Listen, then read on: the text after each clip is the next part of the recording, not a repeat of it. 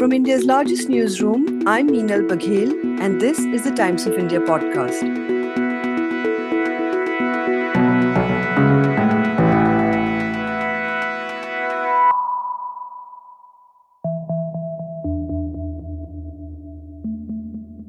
In Moscow, the Russian parliament, the Duma, just voted in favor of President Putin's decision to recognize those separatist regions of eastern Ukraine. Hoda, every single Russian lawmaker voted in favor, and after the vote, there was a standing ovation.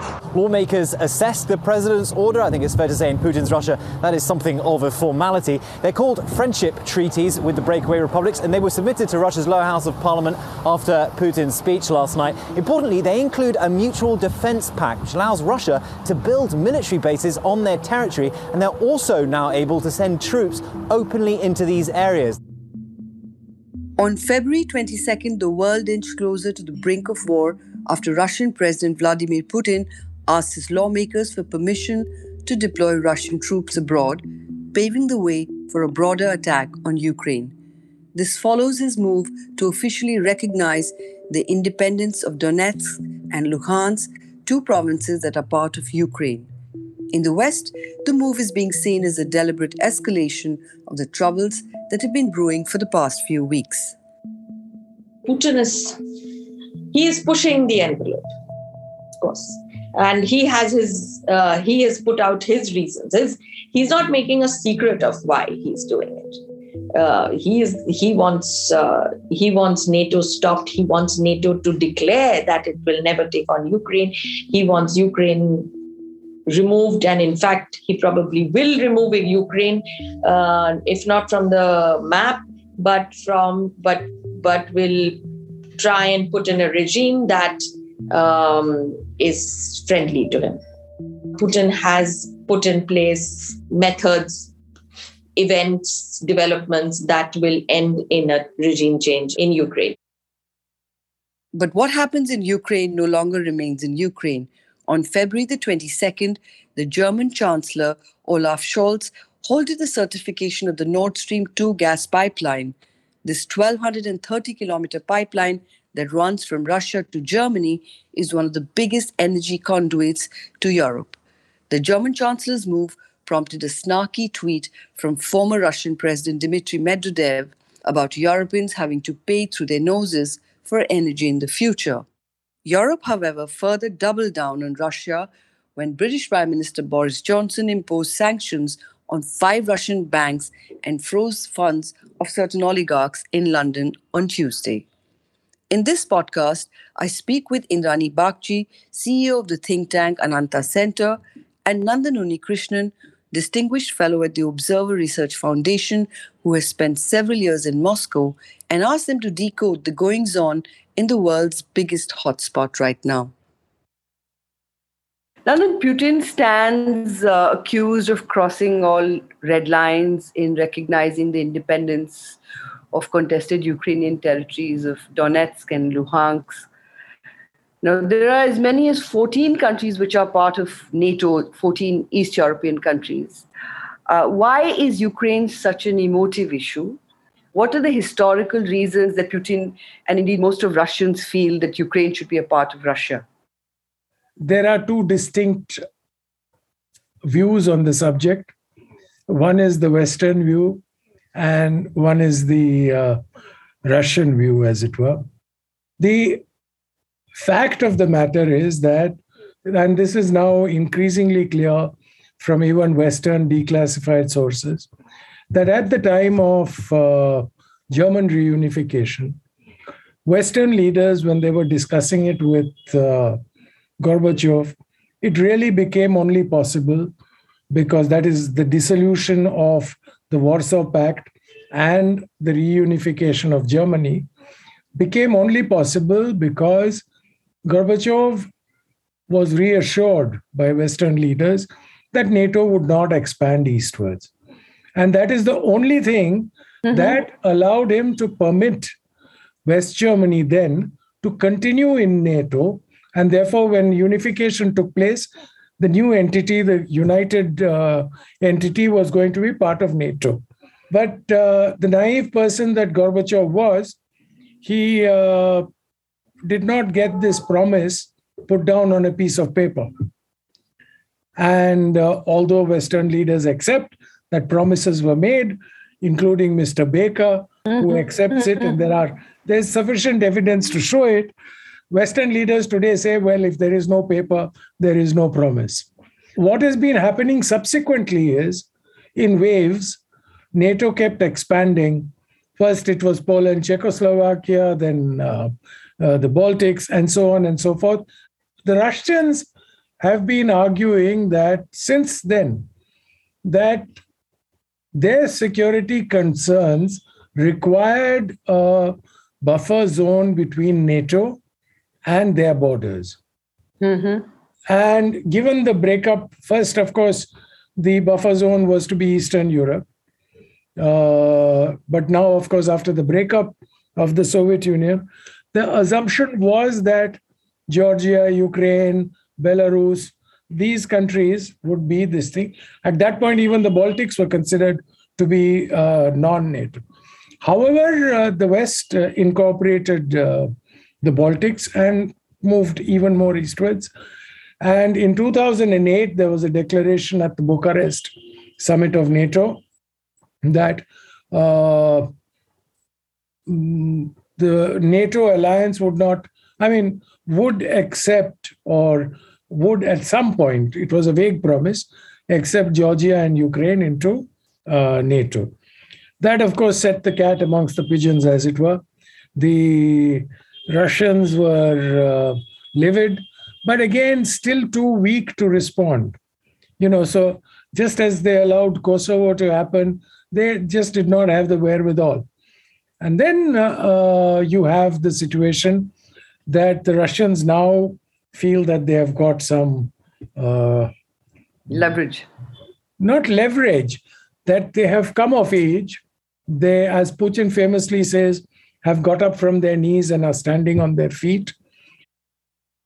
And the fact that the United States, in their calculations, is more interested in the Indo Pacific and does not want to be uh, directly sort of wasting its time uh, or trying to resolve some issue of European security in a country like Ukraine, which is of no value to it. Right? Russia is mm-hmm. interested in redoing this architecture of security in Europe as a whole. It wants to be a player in that. And it wants to be part of the decision making process. It also wants to have, in a sense, uh, veto power. In other words, that decisions that take place in Europe based on European security cannot be taken without Russia's consent. In other words, they want a mini UN Security Council in Europe right? Now, that is something that uh, the West is resisting. After the Maidan Revolution in 2014, when the Russia backed president of Ukraine was deposed following a popular Western supported uprising, a fragile peace was brokered by the Minsk Accord. It was meant to regulate the internal problem between the Russian government and these breakaway republics, and it was negotiated between Ukraine the Russian Federation, and the Organization for Security and Cooperation in Europe. However, following recent talks in Paris and Berlin, it's become apparent that the Western powers were not going to pressure Ukraine to keep up its end of the bargain. Indrani Bagchi explains how the breakdown of the Minsk Accord has led to further bad blood in the region and what its consequences might be. So today, obviously, Minsk agreements have just been junked. Yeah, uh, there is there is no more Minsk agreement anymore. The Russians have, in a sense, um, uh, flouted the Minsk agreements over the years. So has the West. Uh, no, nobody has any moral uh, superiority on this matter. The West has made Ukraine as a kind of a bellwether for its intervention for preserving democracy, preserving uh, rule of law, certain international liberal mm-hmm. rules-based World order. order. Mm. Yeah, exactly. After 2013, when uh, basically Putin had thought that Ukraine was in the bag. Uh, but then the, the Maidan protests uh, happened. And honestly, even the Russians were surprised by the Maidan protests. Um, so, so it's not like Ukraine. And, and in these current, in these past months, we have seen a number of reports from European uh, outlets saying, even from Ukrainian outlets, saying that whatever the Ukrainians may or may not have felt, but this Russian pressure has actually helped to unite Ukrainians. Mm. And uh, so it's not like Putin's going to find it easy. So Putin is literally, literally on the brink. His uh, recognition of these two territories of Donetsk and Luhansk, what does it mean? What's next now?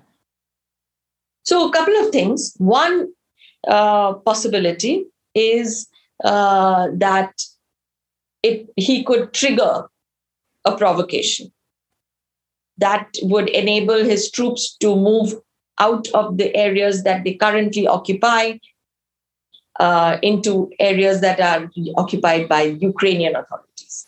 That would be a provocation to. Second, as the US has uh, warned that if you if he puts armor into uh, the, these territories, if he puts like serious armor into these territories, that would constitute a massive provocation. Third, uh, you could see, uh, I mean, you've already seen a massive cyber attack uh, in Ukraine in the last few days. Mm, uh, you could see uh, more. You could see political destabilization, um, assassinate, targeted assassinations, uh, and changing changing of the guard supposedly internally, but actually externally imposed. And more sanctions? Well, if he moves out, he will be hit. The, the Russians will be hit by really, really tough sanctions, which will have an impact on everybody, including us. India has so far been circumspect in its response and it has refrained from criticizing Russia. Next week, External Affairs Minister Jaishankar is meeting all the Indian ambassadors in Europe which may lead to a greater clarity on India's stance. My two guests today, however, are divided on how India should play it. Nandan Unnikrishnan is of the view that given India's ties with Russia, caution is the best response.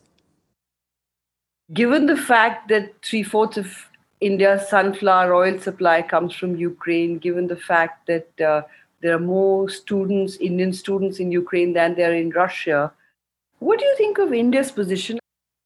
Well, you know, Meenal, uh, your own question, right? You've re- you've listed all these things on the positive of Ukraine, and there was nothing on the positive that you listed with Russia, and yet we are being balanced. I think we must be unhinged, right? but clearly, Mr. Jaishankar is a very, very smart man. It's the Russians who got you to the table with the Chinese when the crisis occurred it is the Russians who still veto stuff in the Security Council for you. So there are many other things that are tied in with Russia, which are not very simple. Military supplies, of course, are very important. I mean, nobody in the world will give you a nuclear submarine.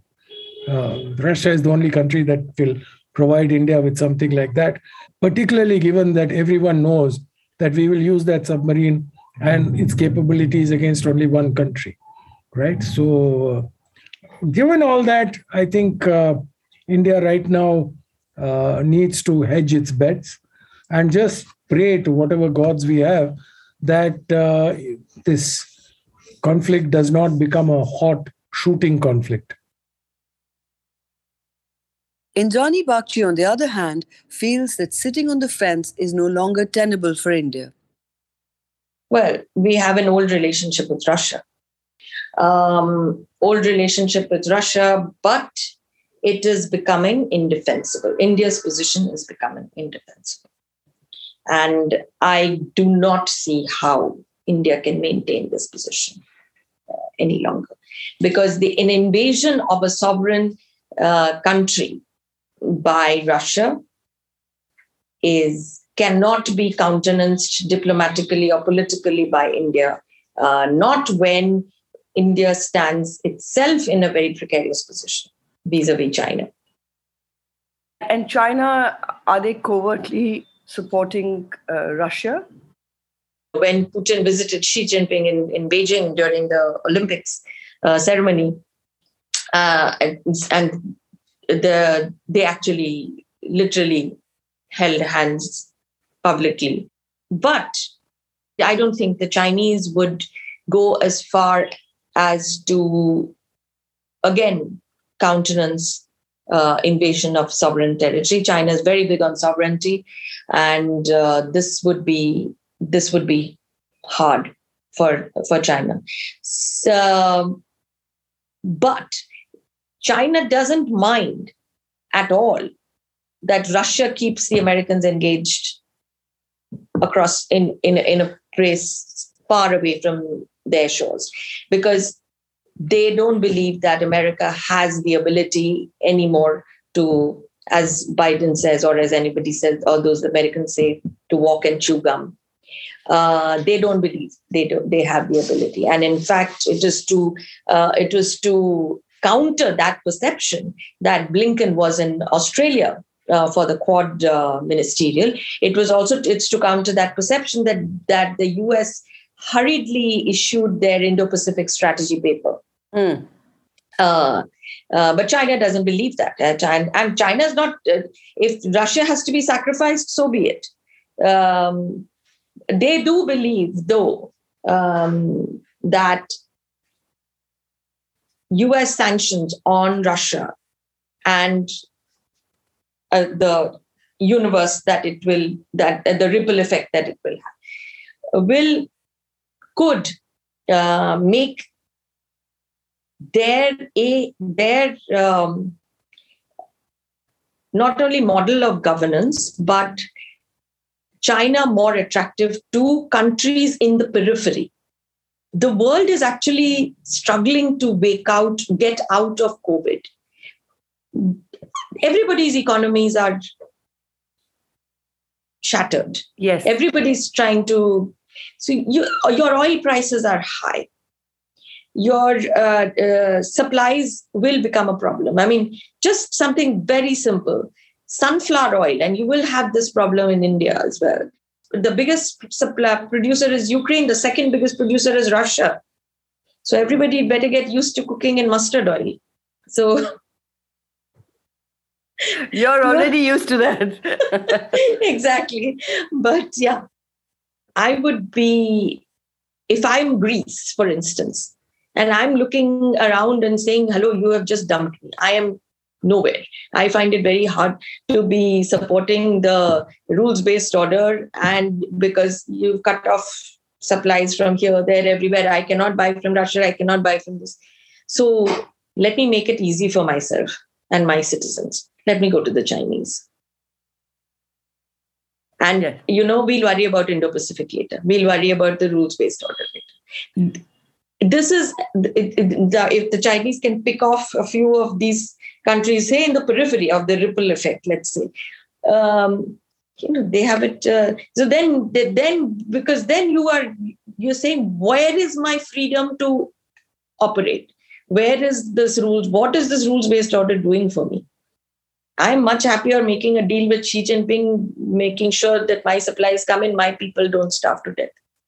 I'm not saying this will happen. I'm saying this could happen.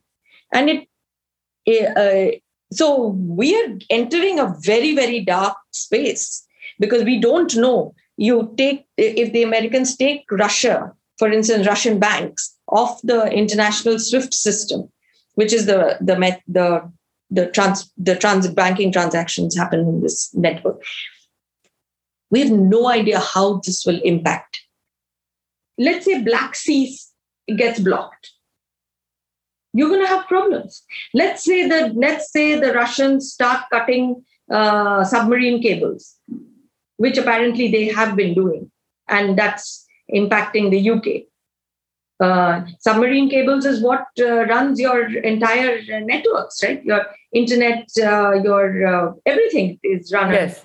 these yes. cables Now, let's say they they, they start doing that. Let's you know these are two nuclear superpowers, the U.S. and Russia. Still, these are two very advanced uh, uh, military systems. Russia has invested enormously in the last decade to modernize its military.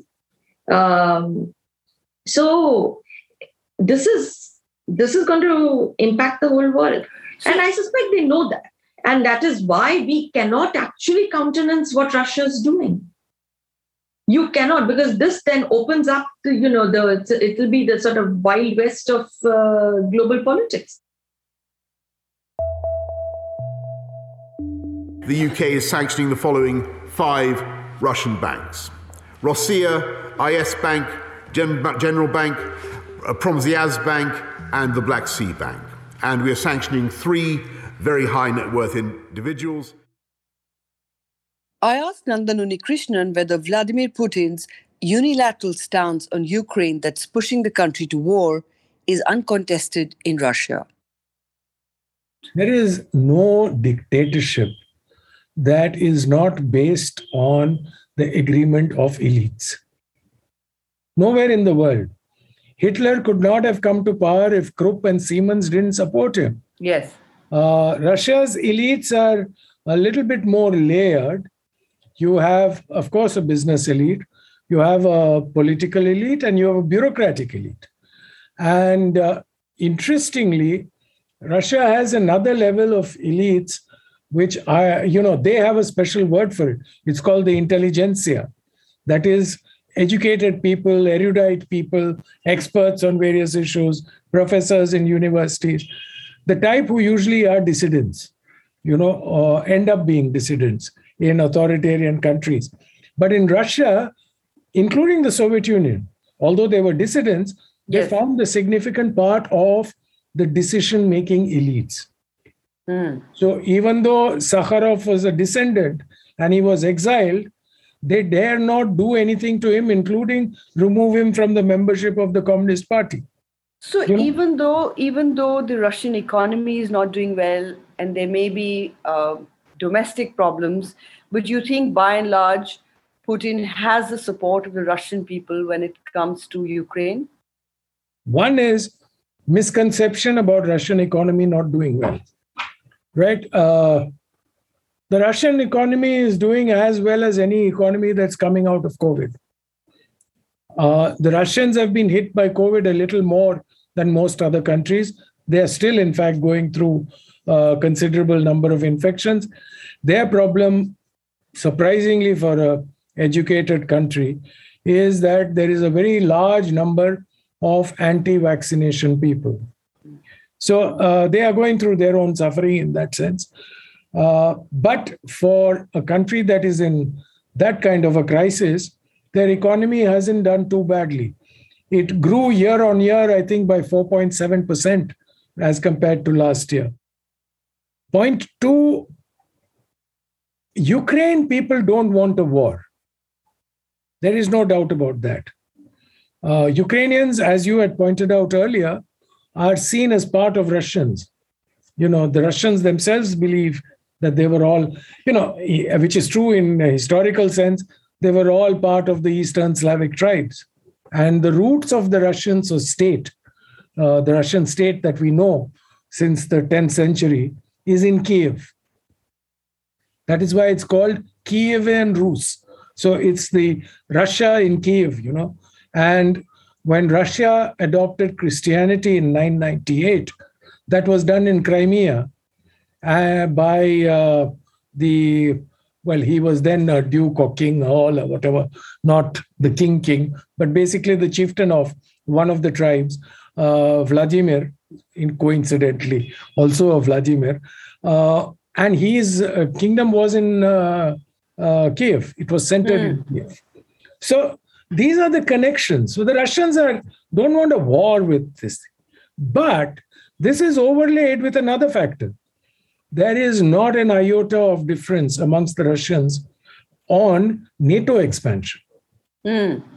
Now, it is an interesting thing that the famous Gary Kasparov, who doesn't hesitate to criticize Russia on anything, absolutely, absolutely silent on this. Mikhail Khodorkovsky, who at first uh, instance will attack Russians, particularly Putin, yes. silent. The Russian intelligentsia, the Russian opposition, everyone is united on this. What Putin's decision yesterday means mm-hmm. is that by controlling a breakaway territory, and please remember one other thing recognition is not the same as incorporation. They are not part of the Russian Federation. Crimea was incorporated, but Abkhazia, South Ossetia, this new republics, whatever they are, Donetsk and uh, Lugansk, are not incorporated. They're only recognized. But by recognizing them, he ensures that as long as they are breakaway, they will never be, Ukraine will never be a member of NATO.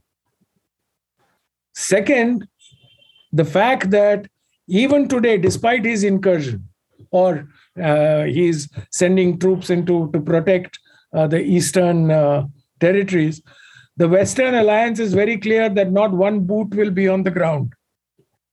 True. So the Ukrainians are getting the message that either we accept neutrality as our foreign policy for a few more years, or we continue to rave and rant about uh, NATO membership. Rave and rant is not the right way of saying it, but uh, you know that's the the way the Russians see it. You said at the start that they're not important for the West, they're not terribly important for Russia. But the fact is that the Ukrainians have been sort of chafing against the Russian hegemony. We had the Maidan protests in 2014. Uh, they've been really wanting to break free of Russia. Our understanding is essentially based on what we read in Reuters, because history did not start in 2014. Uh, but even if you go to uh, uh, February 2014, when all the Maidan and all takes place, yes. let's be very clear that uh, nobody can deny an interpretation that this was a US sponsored coup against a legitimate president. You had uh, Victoria Nuland, who is even now a significant member of the uh, State Department, distributing biscuits and sandwiches along with her ambassador, Jeff Pyatt, who has served in Delhi uh, in uh, the Maidan. Right. And then, after an agreement was reached between the sitting president and the uh, protesters, which was countersigned by the foreign ministers of Sweden and Poland and Germany, I think, whatever. That agreement, when they come out, is torn by some fellows and thrown to the ground. You know? So it, it is very clear that there were other forces working in this. Mm. So hmm. the Russians uh, feel that they were the aggrieved party. Today, Ukraine is a failed state for a variety of reasons, not because of Russians. Russians haven't been there for six years. Mm-hmm. The West has run the place, but it is a corrupt economy. It is the only economy in Europe that hasn't been able to surpass its levels of 1991. Mm-hmm. Right? I mean, that is when it was the Soviet Union. Its mm. GDP today is lower than that. Okay. So, and this has nothing to do with the Russians. Hmm. So this is their own uh, uh, sort of, you know, their own hands, if you want. They have cooked this broth. Uh, but uh, does that all does all this justify what the Russians are doing? I'm not so certain. I mean, I can see the Russian uh, side being convinced that they are on the righteous path. But at the end of the day, there is a particular system of international relations that evolved since 1945. And some of the things they've done, even if the West set the first precedent, uh, some of the things they've done are uh, challenging those uh, rules.